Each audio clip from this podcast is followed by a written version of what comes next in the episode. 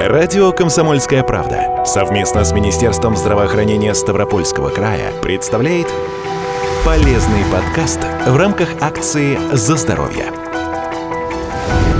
Среди огромного перечня болезней, с которыми человечество борется на протяжении всей своей истории, особое и совсем не последнее место занимают те из них, которые мы тактично называем женскими – это связано в первую очередь с самой главной особенностью женского организма – вынашиванием и рождением ребенка. Собственно, отсюда и более серьезное отношение к женскому здоровью. Одно из самых распространенных женских заболеваний – миома матки. В некоторых странах оно достигает 25% от всех гинекологических заболеваний. Наиболее высокая заболеваемость приходится на поздний репродуктивный период и перед климаксом. Причины появления миомы до конца не изучены, но ученые установили, что существенную роль в появлении болезни играют и аборты, и воспалительные заболевания половых органов, избыточная масса тела, постоянные стрессы. Методики для лечения болезни ставропольские врачи применяют самые разные, что вполне объяснимо. Ведь у каждой женщины миома матки может протекать очень индивидуально. Серьезно осложняет работу врачей и беременность пациентки. Впрочем, лечение как такового все эти факторы не отменяют. При эмболизации маточных артерий показания какие?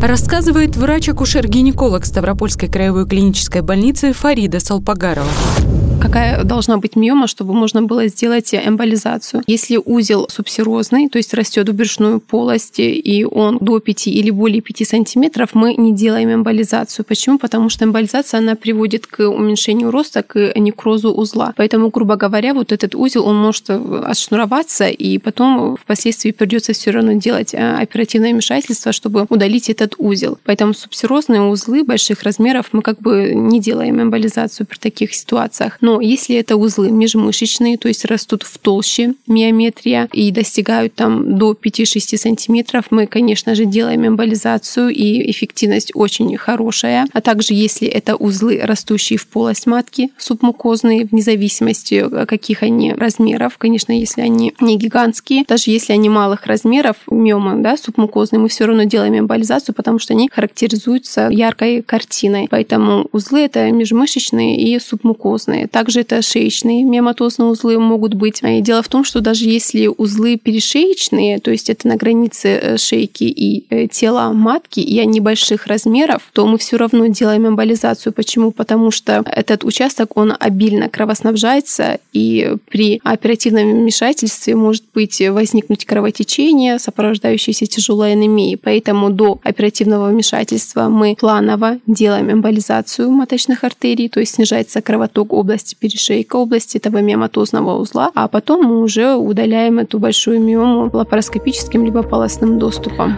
Отдельно напомним, что представляет из себя миома. Миома матки – это доброкачественное заболевание, это доброкачественная опухоль, которая исходит из гладкомышечных клеток миометрия, то есть из э, толщи матки. Но несмотря на то, что это доброкачественное заболевание, оно занимает э, первое место среди вот э, заболеваний женской репродуктивной системы, среди доброкачественных, конечно же, после воспалительных и поражает около 20-40% женщин репродуктивного возраста. Также, несмотря на то, что это процесс доброкачественный, приводит к значительному снижению качества жизни женщин и характеризуется различной симптоматикой. То есть э, некоторые миоматозные узлы не могут давать яркую клиническую картину, а некоторые могут э, протекать бессимптомно. Также у женщин репродуктивного периода могут приводить к бесплодию, также к невынашиванию э, беременности.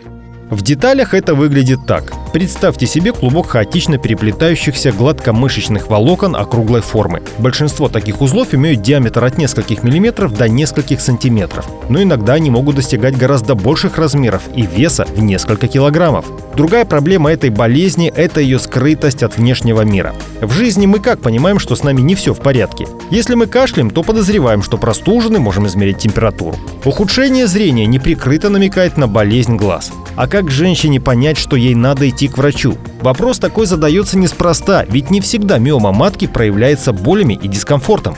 Симптоматика миомы матки, она зависит от локализации узла. Ну, чтобы как бы было наглядно, я вам немножко объясню анатомию. Матка – это полумышечный орган, она имеет такую треугольную форму, основанием расположена кверху, а верхушка треугольника, она расположена внизу. Это шейка матки. Поэтому получается дно, тело и шейка матки. И также имеет три слоя – это периметрий, миометрий и эндометрий. И локализация узлов, она может быть различной. То есть если узлы растут в сторону брюшной полости, это субсерозные узлы. Если они небольших размеров, пациентку абсолютно ничего не беспокоит. Но если они больших размеров достигают от 5 сантиметров и более, то пациентку могут беспокоить боли внизу живота. Может быть нарушение функций смежных органов, мочевого пузыря, кишечника. Поэтому пациентка в связи с этим жалобами, она может обратиться как к терапевту, как к хирургу, так и к гинекологу. Впоследствии она делает УЗИ, и таким образом выявляется это миома матки. Также, если миома расположена в толще миометрия или же она расположена субмукозно, то есть растет в полость матки, то тут уже клиника она будет более ярко выражена, и пациентку будут беспокоить обильные болезненные менструации, межменструальные кровотечения, приводящие к анемизации. Поэтому тут клиника, конечно, будет э, ярко выраженная. То есть узел, растущий в полость матки, даже если он небольших размеров, он всегда дает э, такую э, яркую клиническую картину. Миома, как видим, имеет большой набор разновидностей, из-за которых ее диагностика и лечение проще не становятся. К словам акушера-гинеколога Фариды Салпагарова еще добавлю, что с малыми миомами женщина годами может не жаловаться на здоровье. Не пойдет она, скорее всего, и к врачу. Ну, как любой нормальный человек думает. Ничего не болит, значит не на что, некому и незачем жаловаться. Это в корне неправильно. Проверяться необходимо как можно скорее и лучше не откладывать посещение врача на понедельник, отпуск или Новый год. У некоторых пациенток, если даже там множественная миома матки небольших размеров, рассказывает врач-акушер-гинеколог Ставропольской краевой клинической больницы Фарида Салпагарова и это ее никак не беспокоит, то мы такую пациентку просто наблюдаем. То есть это не требует никакого лечения. Мы наблюдаем, обязательно должна каждые полгода посещать гинеколога, нужно обязательно делать УЗИ в динамике и следить за ростом миоматозных узлов. Если роста нет, мы просто наблюдаем. Но может и быть такое, что миома матки, она небольших размеров, но э, есть тенденция к росту. То есть мы судим по неделям беременности. То есть если за год она вырастает более на 4 недель беременности, то мы уже отмечаем это как быстрый рост узла, и обязательно здесь уже нужно лечение. Вот о лечении надо рассказать отдельно. Врачи Ставропольской краевой клинической больницы давно известны как заслуженные спецы.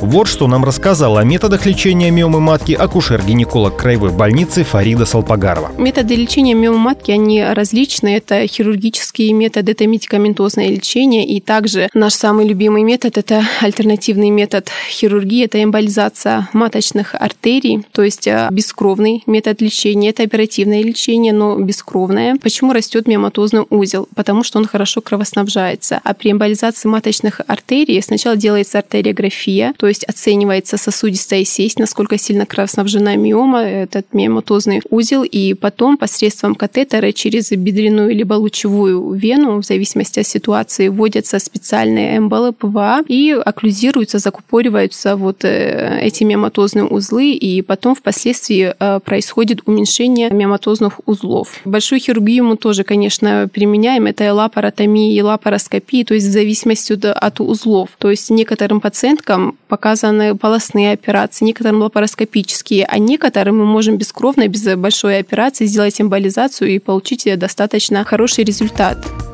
сожалению, приходится учитывать врачам и такую проблему, как рецидив заболевания. Миома матки может вернуться даже после операции по эмболизации маточных артерий. Таким образом, мы пришли к тому, с чего и начинали. Относиться к женскому здоровью следует крайне бережно. Врачи рекомендуют соблюдение гигиены, здоровый сон, нормальное питание и физическую активность. Хоть утреннюю зарядку, хоть пешие прогулки, хоть посещение спортзала. Главное в этом случае – регулярность. Спорт время от времени здоровье сберечь не поможет. Кстати, про регулярное посещение врача раз в полгода тоже забывать не следует. Надеюсь, вы услышали сегодня все самое важное. Напомню, что поставить точный диагноз и назначить полноценное лечение помогут специалисты Краевой клинической больницы в Ставрополе по адресу улица Симашка, 1, предварительная запись на прием в консультативно-диагностическую поликлинику по бесплатному телефону 8 800 700 ровно 74 19.